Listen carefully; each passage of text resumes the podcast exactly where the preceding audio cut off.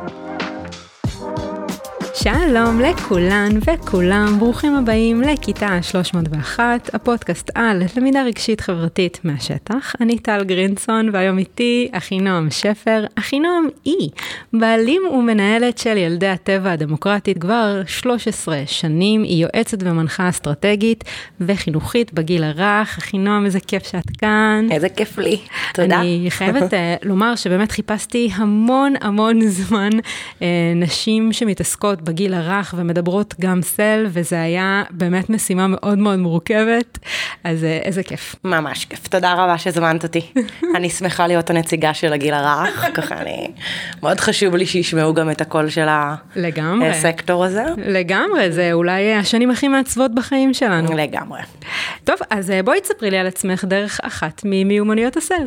Uh, האמת שככה ככה ניסיתי לחשוב איך באמת להציג את עצמי בהקשר של מיומנויות צל וזה באמת משהו שהוא מאוד מאוד בלב שלי. בעצם uh, אני מגדירה את עצמי כאדם רגיש מאוד, ועם השנים הבנתי שהרבה מהחוויית חיים שלי ובכלל שלנו, היא היכולת הניהול הרגשי שלנו, הניהול הפנימי, הוויסות הפנימי הרגשי שלנו, ובעצם אה, בגיל די צעיר הבנתי שאני לא מחזיקה בכלים מספיק טובים, ואני לא מרוצה מהחיים שלי ומהחוויית חיים שלי, אה, והתחלתי לאמן את עצמי ללמוד אה, בכל מיני דרכים, בקריאה וסדנאות.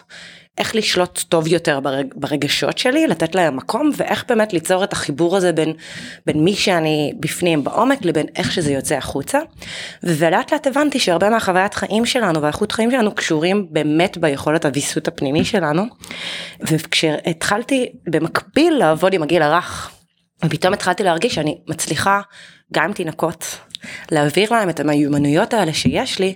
ואגב זה זה בדיוק היה הרגע בחיים שלי שהבנתי שזה מה שאני רוצה לעשות. אה, אז מבחינתי מי שאני והמחנכת שאני זה אותו יצור, אותו, אותו בן אדם. כן, זה קטע עם חינוך, נכון? אני לא מכירה הרבה מקצועות והרבה אה, עיסוקים שעושים לנו את הדבר הזה, שבעצם אנחנו פוגשים את עצמנו אה, מול הילדים, מול אה, הדברים האלה שמאירים בנו, במיוחד חינוך שהוא כל כך אה, מקצוע עם המון רגש ועם המון חוויות. וזה די מדהים, כי אני, אני מאוד מזדהה עם זה, גם אני ככה, באמת גם התחלתי את הטיפול שלי, אה, וגם אה, אה, דרך החינוך ודרך הילדים, פתאום גיליתי איזושהי גרסה יותר טובה של עצמי ש, שרציתי להעמיק בה. וגם יש משהו בסל שגורם לך גם לרצות להיות הגרסה הכי טובה של עצמך, mm-hmm. אבל גם להתמודד עם הדברים שאת מרגישה. את יודעת, זה, זה מעניין שאת אומרת את זה בגלל ש... באמת בתקופה האחרונה אנחנו רואים בחדשות הרבה אנשים שלא יודעים לנהל את עצמם ולווסת את עצמם ואני חושבת שכולנו אנחנו נולדים כשאנחנו לא יודעים איך לנהל את עצמנו והרבה מאיתנו פשוט לא לומדים איך לעשות את זה כמו שצריך כי ההורים שלנו לא ידעו איך לעשות את זה כי לא היה להם את הכלים ואנחנו פשוט מתנהלים בעולם אני קוראת לזה אה, היזרקות רגשית. כלומר אני נזרקת על הסביבה שלי רגשית. מבחינתי כשאני רואה אנשים רבים בכביש בעיניים המחנכות שלי אני רואה ילד או ילדה שלא קיבלו את הכלים האלו והם פשוט במצוקה אז אני חושבת שזכינו, אנשי ונשות החינוך, כן אה, להיפגש בדבר הזה, זה בעיניי אה, ערך מוסף מאוד משמעותי שאנחנו זוכים אליו. לגמרי, ויש פה גם אה, היבט שליחותי כזה ממש. לגמרי. אז זה החיבור שלך למיומנויות צל מהמקום הזה? כן, אני, תראי, אני, אני בן אדם מאוד רוחני, ואני... מאוד מאמינה אה, שאנחנו יכולים לחיות חיים בלי סבל, בלי הרבה סבל, ולנהל את הסבל, ואני מאוד מאמינה שזה קשור בזה, כלומר, הדבר, המשימה הכי גדולה שקיבלנו בחיים היא לנהל את עצמנו בתוך העולם, ואני חושבת שהרבה מהקשיים והרבה מהבעיות התרבותיות, העולמיות, הן פשוט נובעות ממענה לא מדויק בגיל הרך, כן, אני מאוד מאמינה בזה, אני מצליחה לראות חוט מחבר בין מגמות תרבותיות לבין ההזנחה הרגשית בגיל הרך ואני רואה בזה שליחות באמת עם כמה שזה קלישאתי להגיד את זה זה לא רק חינוך בעיניי. ברור אבל לגיל הרך יש איזשהו אה, איזושהי נקודה מאוד מאוד חשובה בתוך הגדילה שלנו ומה החשיבות של אה, מיומנויות צל דווקא בהקניה שלהן בגיל הרך. שאלה מעולה, שאני מאוד שמחה ששאלת אותי. בתור מעריצה של הגיל הרך, כמה דברים יש לי להגיד על זה. קודם כל, אני חושבת שהרבה מהבעיות שלנו כחברה ובכלל מהקשיים בחינוך נובעים מזה שהחינוך מקבל משמעות רצינית בעולם רק מגיל יסודי ומגיל תיכון. אנחנו בעצם מפספסים גיל מאוד מאוד משמעותי שכולנו יודעים, זה לא חדש, בואי, כולנו מכירים את המחקרים, שלושת השנים הראשונות בחייו של ילד, אז אנחנו מקבלים ילדים כשהם כבר משובשים, ובעצם כל השנים האלה המערכת מנסה לתקן כשלא צריך בכלל ליצור את הנזק הזה. כלומר, אם תסתכלי על, יש לך תינוק, נכון. ואם תסתכלי עליו תראי שהוא מאוד מאוד מחובר לצרכים שלו. כלומר, כשמשהו כואב לי אני מביעה את זה, כשאני רוצה משהו, כשאני חווה תסכול אני מביעה את זה בצורה מאוד מאוד מאוד ברורה. עכשיו, איך אנחנו מרגישים רגשות? אנחנו מרגישים אותם בגוף שלנו. אה, בכל מיני uh, uh, צורות וככל שאנחנו מחזיקים בכלים רחבים יותר אנחנו יכולים גם לנסות לזהות מה הרגש שאנחנו מרגישים.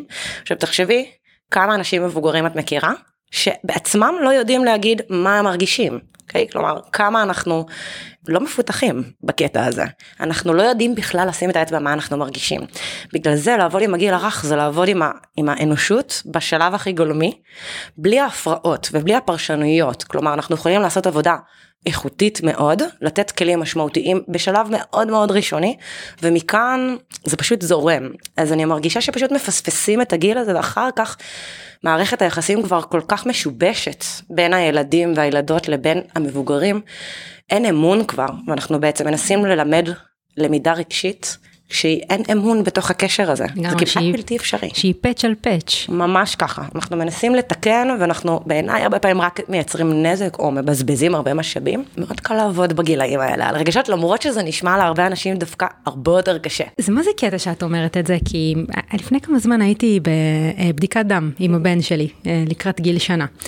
ואני ממסגרת את זה שהוא בן שנה כי זה חשוב כי כשדקרו אותו הוא בכה. וכאילו ברור שהוא יבכה.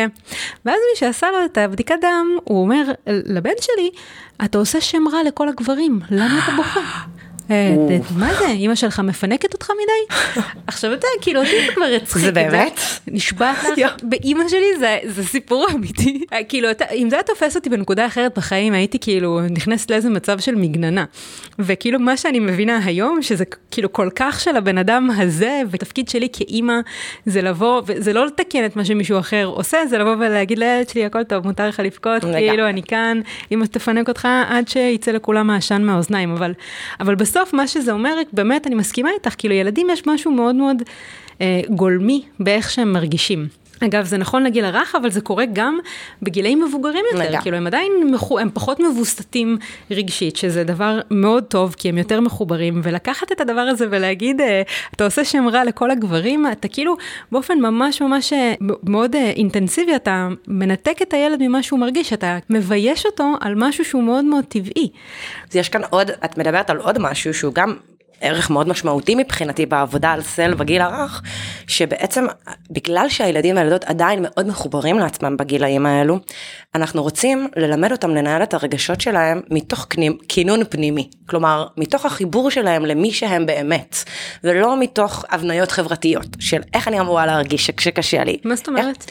למשל מה שתיארת עכשיו, אה, אני אגיד כזה באנקדוטה שיש אה, אדם מאוד חשוב בעיניי בהקשר הזה קוראים לו תמיר רשמה שמדבר באמת על, ה, אה, על גברים אה, מבוגרים איך הם, הרבה מההתניות שאנחנו, והבניות חברתיות שגלגלנו להם משפיעות על חוויית החיים שלהם. מה שאת מתארת פה זה דוגמה, כאילו זה קצת קשה להאמין שבאמת מישהו אמר את זה בשנה שאנחנו נמצאות בה. נשבעת לך. אבל, אה, אבל את יודעת, כאילו מה אני בעצם, אם לא היה את התיווך שלך, מה אני בעצם מלמדת את הילד הזה? אני מלמדת אותו, שכשהוא מרגיש רגש פנימי טבעי, הוא צריך להתנהג בדרך מסוימת, שהדרך הזאת היא לא משרתת בהכרח אותו, היא משרתת את החברה שלנו. Okay? אוקיי? כי למבוגרים זה מפריע שילד בוכה. זה מפריע לי עכשיו שאתה בוכה, כי אני רוצה לעשות לך את הבדיקת דם. אוקיי, אז אנחנו, עוד דבר שאנחנו עושים, אנחנו מנתקים אותנו, את בני האדם הקטנים שאנחנו, מעצמנו. אנחנו לא מלמדים אותנו להיות מחוברים לעצמנו, למה שאנחנו מרגישים, ואחר כך, כשאנחנו מתבגרים, אנחנו משלמים הרבה מאוד כסף והרבה משאבים לנסות להבין מה הקול שלי בכלל, מה אני רוצה. כלומר, לימדו אותי לנהל במרכאות את הרגשות שלי, בכלל לא בדרך שהיא משרתת אותי. לגמרי, וזה במקרה הטוב, במקרה שאת לא הולכת לאלימות, או נכון. לאגרסיביות, או ל... את יודעת, לא עלינו דברים שכדי באמת למצוא מקום שמותר לך להרגיש את כל הדברים האלה. אבל אני, אני מבינה מה את אומרת. בסוף זה איזשהו תהליכי הרחקה שהחברה מלמדת אותנו. אגב, זה גם לא רק בגלל שמפריע לו לעשות את הבדיקת דם, זה גם כאילו מפחיד אותו כי ילד בוכה, אנחנו מתוכנתים לזה שאם נכון. ילד בוכה משהו לא בסדר. בגן אה, ילדי הטבע הדמוקרטי. איך את מתווכת אה, מיומנויות צל אה, לילדים קטנים? שאלה טובה. האמת שזה די קל. זה הרבה יותר קל בגיל הרך. בסדר? כי בעצם מה שקורה לילדים ולילדות, שהם מרגישים איזושהי תחושה. למשל, משהו קרה לי ואני עכשיו בוכה. אז קודם כל מה שהמחנכות בגן אה, ינסו לעשות בשלב הראשוני. מחנכות, זה, לא גננות. לא גננות ולא סייעות, מחנכות, נשות חינוך. ומה שהם בעצם יעשו זה קודם כל ייתנו תוקף ושיקוף למה שאת מרגישה, אני רואה שאת בוכה, אני רואה שמשהו מפריע לך. קודם כל, מותר לך להרגיש את הרגש הזה, איזה רגש שזה לא יהיה, והסביבה שלך מסוגלת להכיל את זה. אוקיי? תחשבי עלינו בתור מבוגרות כמה, אגב בהקשר למה שדיברנו קודם, לא תמיד לסביבה יש בכלל את הרצון והיכולת להכיל את הרגשות שלנו.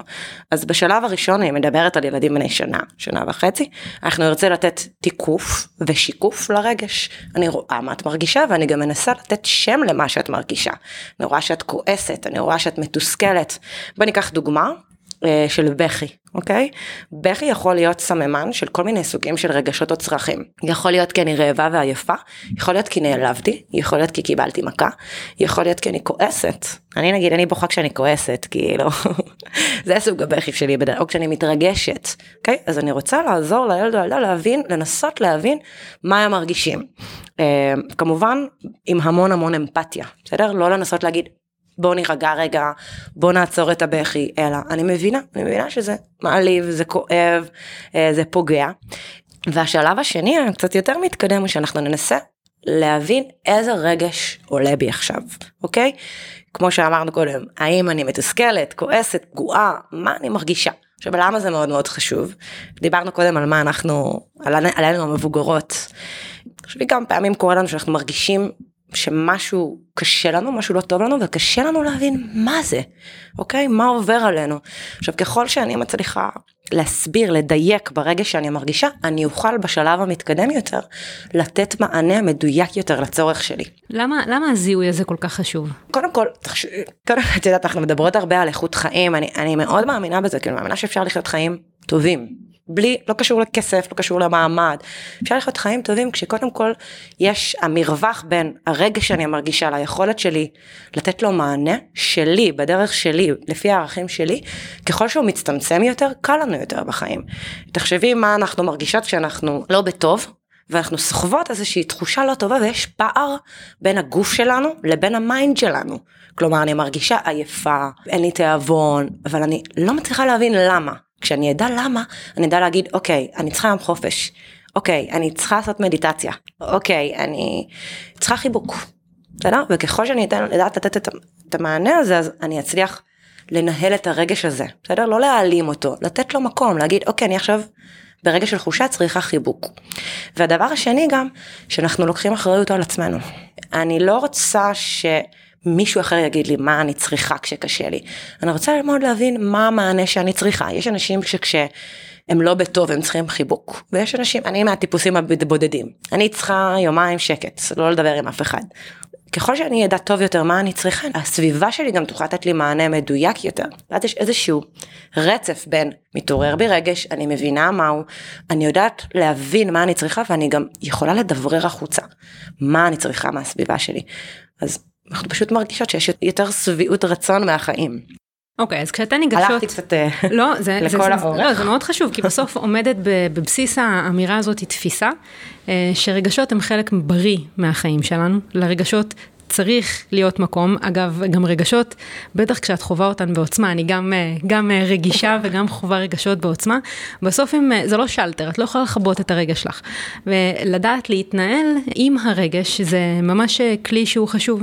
וכשאתן מחנכות, כשאתן מנסות את המודל הזה על ילדים, הילדים מתקשרים, כאילו זה משהו שהם יודעים mm-hmm. איך לענות, יודעים איך לעשות? אז זו שאלה טובה גם, שאלות טובות את שואלת אותי. אנחנו נתחיל, זה מאוד תלוי בגיל של הילדים והילדות ורמת ההתפתחות הקוגניטיבית, אבל אם מדובר בילדים קטנים, אנחנו פשוט נעזור להם, אנחנו ניתן להם שתיים שלוש אופציות ממה שאנחנו חושבות, אוקיי? עכשיו זה נשמע נורא מוזר, אבל כשמתרגלים את זה ומנסים את זה כמה פעמים, אנחנו בעצם רוצות לקחת את, ה, את, את רצף הרגשות ולהכניס כמה שיותר אופציות לילדים ולילדות בתהליך מתמשך, כן? לא באותו רגע. אז למשל אם הילדה בוכה אני יכולה, אם ראיתי שהיא קיבלה מכה, אני יכולה לנסות לנחש איזה רגשות היא מרגישה. אני יכולה לנסות לשער שזה בכיוון של היא נעלבה, נכון לפעמים שמקבלים מכה זה מעליב כזה, זה קצת משפיל כזה, כן. או כואב לה, או, אוקיי, אז אני יכולה לתת לה ממה שאני רואה. אופציות, אני לא אגיד לה מה היא מרגישה, mm. אני אשאל אותה אם, אם אני רואה נכון, אוקיי?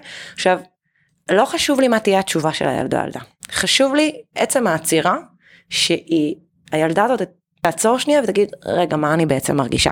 עכשיו אני רוצה להגיד משהו, אני יודעת שזה נשמע לא אפשרי בגילאים האלה. יש לנו כל מיני תפיסות ואמונות על הגילאים הרכים. אנחנו קצת לא מעריכים את הגילאים האלו וחושבים שהם לא מסוגלים. הם מסוגלים. הם מסוגלים והם גם רוצים את זה. אומרת את זה אחרי 13 שנים שאני עובדת עם הגילאים האלה. אז אנחנו משקפות ואנחנו בעצם מקיימות דיון.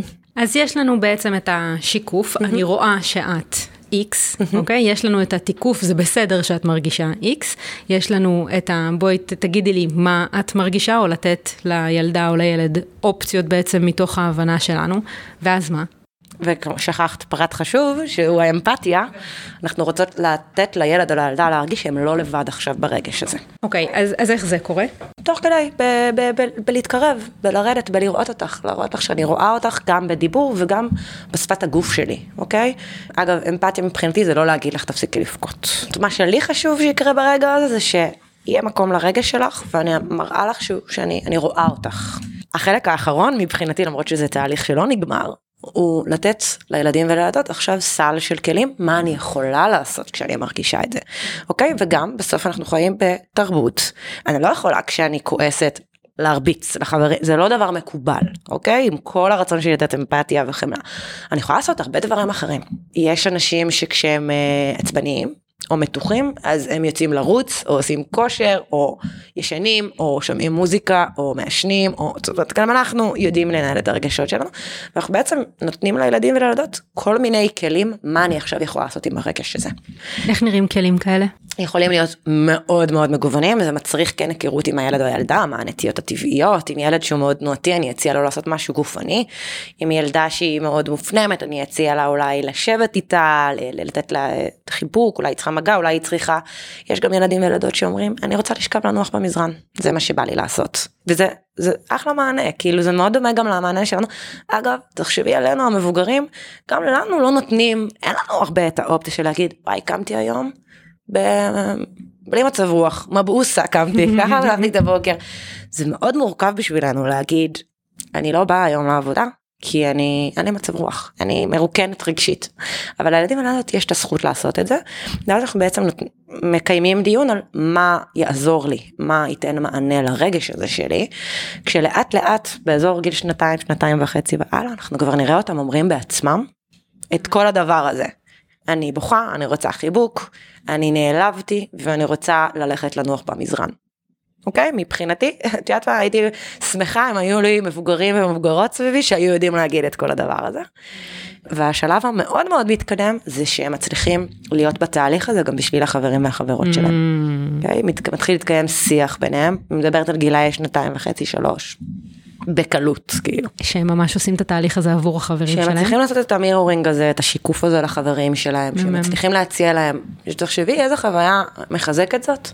לדעת שלא רק שאני יודעת לנהל את עצמי, אני גם יודעת לעזור לחברים ולחברות שלי כשהם ברקע הזה. כן, זה עוד כלי שיש לי בתוך ארסנל הכלים שלי. זה עוד כלי ואני גם משפיעה על הסביבה שלי, כאילו כולנו רוצים להרגיש משמעותיים. זה, זה, זה ממש מהמם ואני חושבת שזה באמת איזשהו תהליך מאוד מאוד טבעי שיש לנו, ופשוט להצמיד לו מילים, mm-hmm. או לעזור להם לתווך את עצמם, זה, זה סופר חשוב.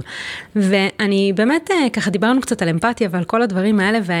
יש אה, באמת משהו בשיחות שלי עם מחנכים ומחנכות שמגיעים לפודקאסט, שמדברים על, ה, על המפגש המאוד ייחודי שיש להם עם תלמידים שלהם, אה, במקום אה, שהם פוגשים את עצמם במפגש הזה. כלומר, את יודעת, אם ילד עכשיו מאוד מאוד כועס, אז להתחבר אל הכעס שלו מהמקום שאני פעם הייתי כועסת, אני יודעת mm-hmm. מה זה מרגיש, שזה בגדול אמפתיה, כן? נכון. לזהות משהו נכון. אצל אחר, כי אני מזהה אותו קודם אצל עצמי. והמחנכות שלך, הן עושות את התהליכים האלה? אני אוהבת לדבר על זה, כי אני חושבת שבאופן כללי בחינוך יש איזשהו פער בין מה שאנחנו דורשים מהילדים והילדות לבין מה שאנחנו דורשים מעצמנו.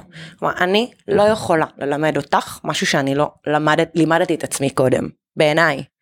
בבסיס. ובגלל זה את יודעת אמרתי לך את זה קצת לפני שהתחלנו להקליט את הפרק את לדבר על סל זה לפעמים מרגיש כמו לדבר על משהו שהוא קצת ברור מאליו כאילו מה, ברור שאני פשוט מדברת על מה אני מרגישה. זה לא ברור והרבה אנשים לא יודעים לעשות את זה כלפי עצמם ואז אנחנו דורשים מהילדים והילדות כן לעשות את זה כשאנחנו בעצמנו לא יודעים איך. אז בעיניי אחד התפקידים המשמעותיים שאני תופסת את התפקיד שלי בתור מנהלת יש 18 מחנכות ומחנכים בגן שלנו זה לעשות איתם תהליך דומה למה שאני מצפה שהם יעשו עם הילדים והילדות. Okay? אוקיי? כי כשאני עוברת, כמו, בדיוק כמו שאמרת, כשאני יודעת להתחבר לכעס של הילד או הילדה, כי אני הייתי במקום הזה, אז אני גם יודעת להצליח לתת את הכלים שאני בעצמי משתמשת בהם, או שהתנסיתי בהם.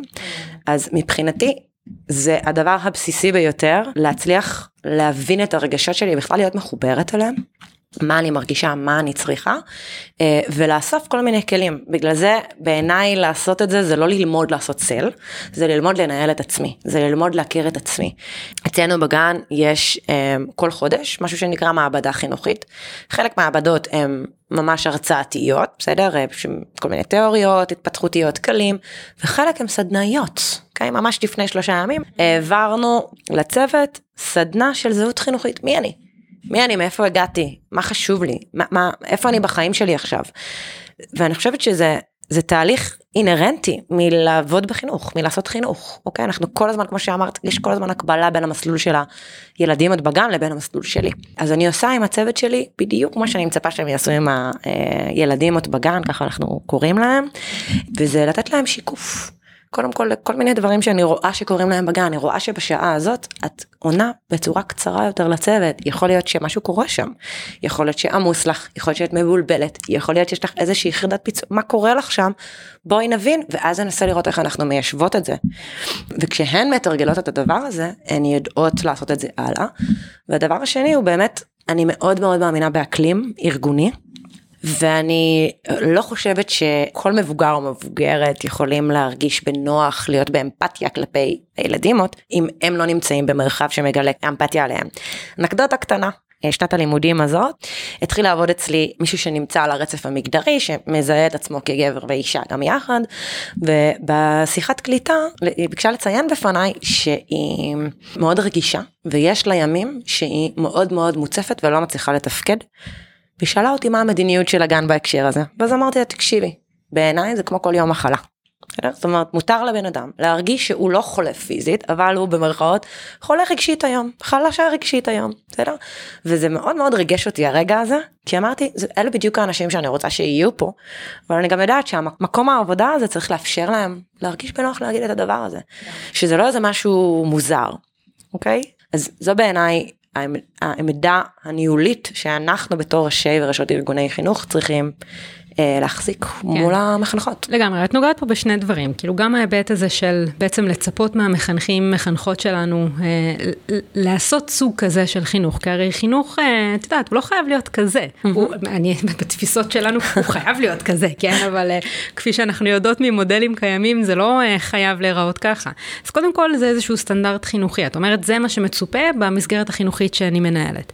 הדבר השני זה באמת לייצר למחנכים, מחנכות את המרחבים האלה, אה, שבהם מותר להם להרגיש ומותר להם לעשות, אה, וזה בעצם תפיסה ניהולית שלך, שהיא גם נובעת באיזשהו מקום מסל, כאילו זה עדיין מיומנויות סל, אה, אבל בהקשר הניהולי. אפשר לקרוא לזה ניהול סל כזה, אבל, אבל כן לגמרי, כלומר אני צוות שעובד בגן שלי, הן יודעות שהן יכולות לבוא ולהגיד, גדול עליי לעבוד חמישה ימים בשבוע, מה שאני צריכה זה 1, 2, 3, 4, אני מבינה שהמשמעות היא 1, 2, כלומר לנהל את עצמנו. אבל לייצר את המרחב הזה. לייצר את המרחב הזה לגמרי, ואגב אמרת קודם שזאת תהיה הדרישה החינוכית במרכאות, חשוב להגיד, זה יש trade-off, כששואלים אותי איך הגן שלי נראה ומה התכנים, אז מבחינתי מה שנקרא תכנים במרכאות זה ההוויה המציאות הרגע הזה. כאילו הרבה יותר מעניין אותי שהילדים והילדות ילמדו להתמודד עם סיטואציה שאני נורא רעבה, אבל יש תור לארוחת הבוקר, ואיך אני מתנהלת בדבר הזה. Okay. אוקיי? מאשר שהם ילמדו צבעים, עונות השנה, אה, לא יודע, ט"ו בשבט, גם ככה הם ילמדו את זה, וצריך להשאיר מקום. כלומר, אני מרגישה שהרבה מהבעיות בתחום של הגיל הרך, בתוך המערכות, למה לא, אין מספיק מקום לניהול, אה, באמת להכניס סל, זה בגלל שנותנים הרבה יותר מדי מקום לפדגוגיה הקלאסית הזאת, לתכנים, לנושאים. בעיניי אין דבר יותר חשוב בעולם הזה מלדעת לנהל את עצמי ולדעת לנהל גם יחסי גומלין בין הסביבה שלי, בין הקהילה שלי. וגם זה לא סותר, נכון. כאילו שוב, את יכולה ללמד עונות השנה, וזה באמת, אה, זה בסך, בסוף סל זה למידה? נכון. זה למידה רגשית חברתית, איך אנחנו יכולות להצמיד לזה גם פדגוגיה, וגם באמת את כל המיומנויות האלה. אה, זה לא סותר, ואני חושבת שחלק מהבעיה של מערכת החינוך זה שהיא לא מבינה שזה לא סותר. אני לא צריכה בהכרח לעשות שיעור שמדבר על אמפתיה. אני יכולה, כל חומר שאני בוחרת להסתכל עליו בפריזמה הזאת, אני יכולה להפוך אותו לכזה. את יודעת, אה, בהקשר הזה יש, אה, בגיל הרך יש איזושהי מה שנקרא תוכנית לימודים כזאת שרצה בין הגננות, ויש תמיד תקופה שמלמדים רגשות. ולי מאוד קשה עם זה. כי אני חושבת שזה לא, אי אפשר ללמד רגשות בתוך מנותק מההקשר, כלומר הלמידה היא ההוויה, יש דבר שנקרא קוגניציה חמה. כשאני מרגישה את זה, הרבה יותר קל לי להבין מה הרגש הזה, אוקיי? אולי לא באותו רגע כי אני בהצפה, אבל הרבה יותר קל לי להתחבר לרגש הזה. אגב, גם הרבה יותר קל לי להבין כשחברה טובה שלי כועסת, הרבה יותר קל לי להתחבר לכעס, להבין מה זה כעס, מאשר אם אני אשב במפגש בוקר ונדבר על מה זה כעס, ברור. אוקיי? אז כאילו, למידת רגשות זה משהו מבחינתי הוא קורה לאורך כל היום והוא ספונטני.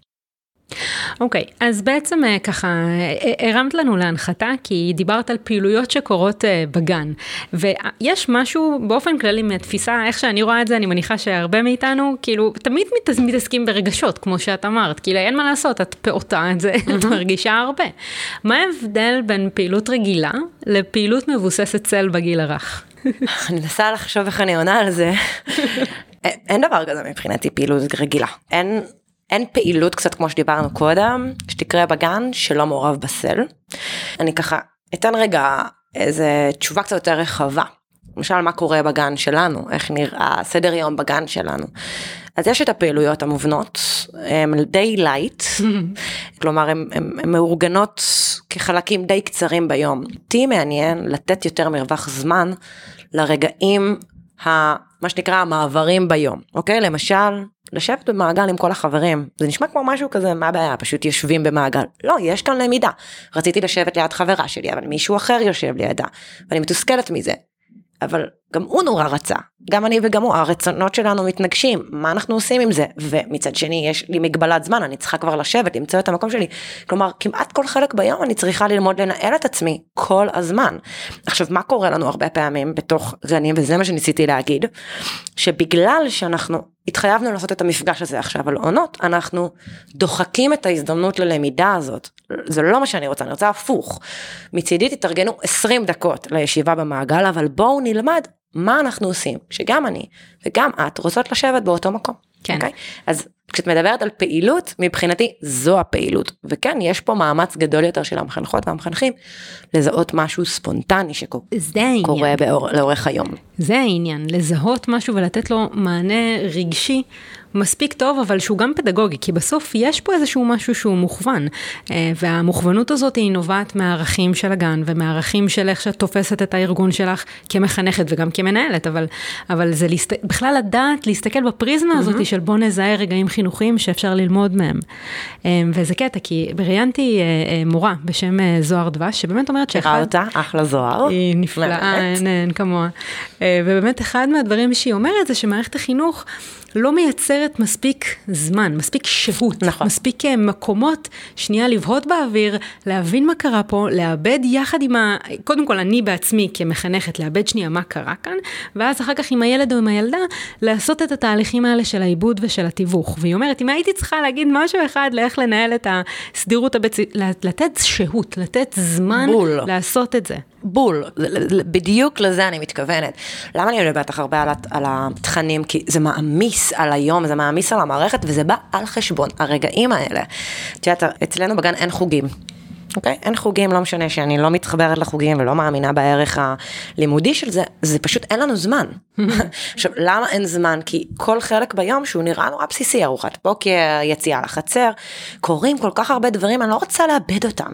הם, הם, הם מקודשים מבחינתי, אוקיי? אז אני מאוד מאוד מסכימה עם, ה, עם העניין הזה של המרווח של הזמן, זה ממש משהו שקורה אצלנו בגן, ושם קורית הלמידה האמיתית. כאילו, וואי, יצאו לי מלא משפטים אה, כאלה בנאליים, אבל כאלה של. באמת, זה, זה באמת שם קורית הלמידה האמיתית, ברגע הזה. אני מסכימה עם זה. שוב, אבל אני גם חושבת שזה איזון, כי בסוף נכון. אה, את הולכת נכון. בין קצוות, כאילו בסוף אם את כמחנכת לא יודעת מה הערך שמוביל אותך ומה התיווך שאת רוצה, את יודעת, זה, זה בזבוז, זה הופך להיות בזבוז של לגמרי. זמן. את יודעת, כשאנחנו, אה, אה, יש אצלנו הרבה זמן משחק חופשי. אני מאוד מאוד מאוד אוהבת זמן משחק חופשי. ילדים עוד באמת, הם, אנחנו מפריעים להם, בגדול. כשאנחנו מדברים הרבה על המיקום של הצוות בחצר. כי אני מסתכלת על, ה, על הרגעים האלה, אני רוצה שהצוות במרכאות יצוד, יחפש את הרגעים האלה. זה ממש ההנחיה שלהם, הנחיית העבודה שלהם היא, אל תהיו הליצניות בחצר. תנו לילדים עוד לשחק. לגמרי. ותנסו לאתר, כלומר, בצורה אקטיבית, אני מאוד מתחברת למה שאמרת, כן יש מסגרת עבודה. מסגרת העבודה היא הנחיה, צאו, תתבוננו, ותחפשו את הרגעים הספונטניים האלה, ושם תיכנסו, שם תתערבו. אל תהיו ליצניות, אל תהיו מפקחות, לגמרי. פשוט תהיו נוכחות. ממש. אה, זה- זה, זה נשמע כאילו שטותי, אבל... לא, זה לא נשמע שטותי בכלל, זה נשמע, את יודעת, אה, זה נשמע דמיוני. כאילו, לא, באמת, זה נשמע כמו שיח שפשוט לא מתנהל, כאילו, מערכות חינוך גבוהות יותר זה בכלל, כן, אבל אה, let alone בגיל הרך. אה, ואני ממש מקווה שעוד... אה, עוד אנשי חינוך של הגיל הרך יסתכלו על עצמם ברצינות הזו, כי זה סטנדרט מקצועי, שבסך הכל את מכבדת את עצמך כאשת מקצוע. את יודעת, תמיד כשאני מספרת מה אני עושה, אז, אז התגובה כמעט תמיד היא, קודם כל לא היינו מאמינים עלייך, והדבר השני זה, וואו, איזה עבודה קשה. ואני אומרת להם, "אה, זה העבודה הכי קלה. כי יש בזה משהו בעיניי שהוא נורא נורא טבעי. איפה הקושי כשאנחנו מעמיסים? בכלל, יש, יש, יש נטייה במערכת החינוך להעמיס. אגב, איזה תנאים אנחנו נותנים לצוות שלנו? לא צריך להעמיס כל כך הרבה, זה גם קצת מה שאמרת שזוהר אמרה. פחות. פחות, פחות, יותר, יותר המינימליזם הזה, הוא מאפשר לנו להיות באמת, להיות הבני האדם שאנחנו רוצים להיות, שמגיע לנו להיות. אמ, אז באמת קצת לדלל, להפחית, אה, וזה קל. כשאני יודעת לנהל את עצמי, זה מאוד ברור, כאילו, מאוד כן. ברור איך לעשות את זה עם הילדים והילדות. לגמרי. אני, אני מאוד מסכימה איתך, ואני חושבת שפה המערכת, אה, המערכת בדמות המנהלת שמובילה, צריכה לייצר את השהויות האלה עבור הצוות, כדי לדעת לאבד את מה שהיה פה עכשיו, כדי שלהם יהיה מקום לעזור לילדים לאבד את מה שיש. בסוף זה מעגלי. לגמרי. דרך אגב, גם אני לקחתי על עצמי את החובה הזאתי. כלומר, אני תמיד אומרת שהדבר הכי גדול שקיבלתי מהילדים והילדות, שיש משהו בעבודה עם הגיל הרך, שהוא... את, הוא, דורש ממך יותר, כאילו, אני מרגישה שיש עליי יותר אחריות, כי אם אני עכשיו לא יודע לנהל את הכעס שלי, זה יכול לצאת על הילד או הילדה האלה, ויכול להיות שזה ישאיר להם חוויה שתלך איתם לאורך כל החיים.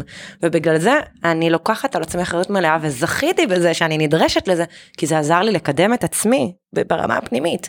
להיות אדם שיותר מחובר לעצמו, שיותר טוב עם עצמו, וגם אני דואגת לרווחה שלי, לזמנים שבהם יש לי יום אוף, שאני הולכת לים, עושה מדיטציה, כי אני מבינה שזה מתגלגל. כלומר, שאני צריכה לדעת לנהל את הרגשות שלי, אני צריכה שהצוות שלי ידע, ואז גם הילדים אותי. כן, לגמרי, זה דימוי המסכת חמצן במטוס אה, שחוזר על עצמו, בדיוק, אבל זה. אין מה לעשות, זה ככה.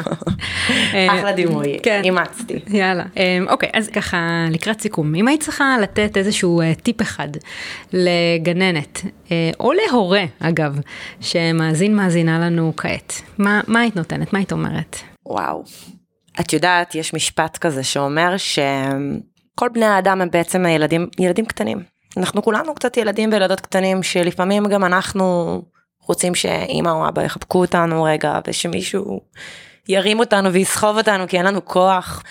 אז כשאני מתחברת לילדה שאני ואני מבינה שיש לי אחריות כלפיה שאני המבוגרת יש לי אחריות כלפי הילדה הקטנה הזאת שיש בתוכי ואני מטפלת בה ואני מתייחסת אליה ואני נותנת לה את היחס שהייתי רוצה שייתנו לילד או לילדה שלי. אז אני קודם כל בדיוק כמו שדיברנו על המסכת חמצן קודם כל דואגת לייצר את זה לעצמי ואז זה בא בצורה טבעית יותר. אז הטיפ שהייתי נותנת הוא לכו לטיפול, תעשו מדיטציה, תקראו ספרים, ת, תעשו ספורט, תק, תאזינו לפודקאסטים, זה, זה באמת עוזר, כאילו זה באמת עוזר ויש היום כזה שפע, אז אנחנו יכולות לגמרי לעשות את זה, זה עניין של בחירה. אני חושבת שאם אני אתמצת את זה, זאת התפיסת עולם שלי. לכל אדם יש את האחריות, קודם כל לנהל את עצמו. בראש ובראשונה. כשאני יודעת לנהל את עצמי מספיק טוב, אני יכולה להדביק את הסביבה שלי בזה. מהמם. אמן ואמן, באמת. ואמן. לגמרי, אני, כל אנשי החינוך צריכים אה, לעשות אה, מסלול טיפולי במקביל, באמת. ממש. זה- צריך להיות אה, מסובסד ממערכת החינוך. לגמרי, אני מסכימה עם זה מאוד. טוב, אחינועם, אה, תודה רבה, זה היה ממש טל. אה, מעניין. מי ייתן וכל אה, גננות אה, ומנהלות אה, הגיל הרך אה, ילכו בעקבותייך. עוד מעט, עוד מעט. אני מרגישה שמשהו טוב הולך לקרות. אמן מהפה שלך. תודה טל. ותודה רבה לכן ולכן שהאזנתם. נתראה בפרקים הבאים, ויאללה ביי!